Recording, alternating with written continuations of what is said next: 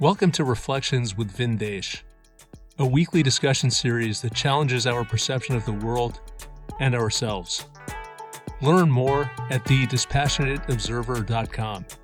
That's T H E D I S P A S S I O N A T E O B S E R V E R dot com. Nowhere to run to, baby. Nowhere to hide. When desires are endless. When our demons are inside.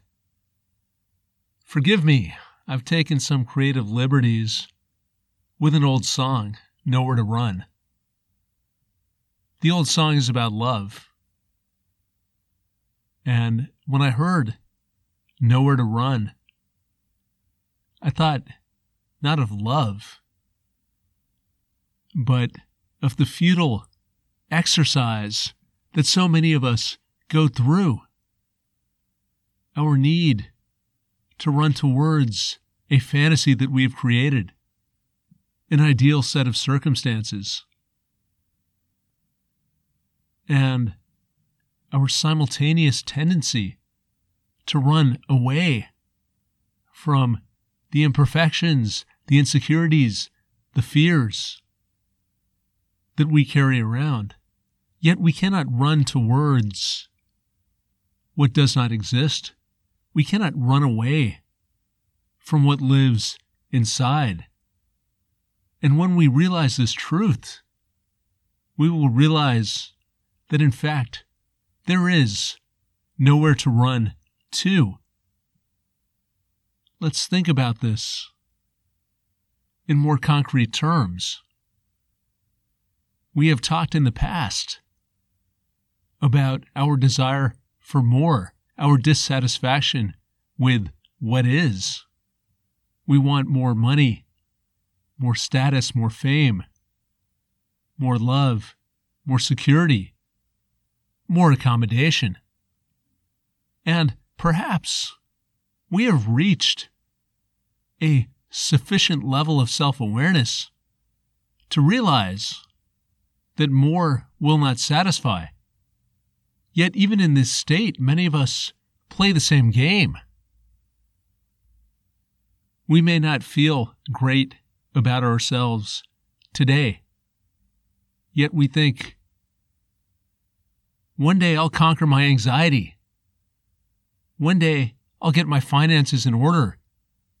One day I'll step out of this rat race and live in a more peaceful environment, and then my life will fall into place.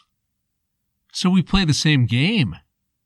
We run towards that which does not exist, except in the cinema of our mind. And simultaneously, as we run towards these fantasies, we necessarily run away. We are running towards something because something is lacking in our present experience. It could be that we simply cannot sit still, that we need more stimulation, more excitement. It could be that we berate ourselves, we get down on ourselves. We're not as successful as we could be. We are not as smooth, as suave, as engaging. And we run away from that towards a more satisfying mental picture. Or the anxiety that hangs over us like a dark cloud proves to be too much to bear and we run away from that to a safer space. And this process of running towards that which does not exist and away from that which we cannot escape means that we can never rest. So, why do we do this? Why do we choose this insane path? We do so because the alternative feels terrifying. What would it feel like to stop running, to realize that there is nowhere to run to. My God, that would be scary. We would have to deal with the uncomfortable truths about ourselves, the parts of ourselves that we simply don't like, the aspects of ourselves that do not measure up, the pain, the fear, the boredom that keep us moving forward. And conversely, what would happen if we stopped running and stopped chasing that fantasy? Well, that fantasy gives our life meaning. It gives our life importance. And if we recognize that it is an illusion, my God, what have we been living for? Who are we? What do our lives mean?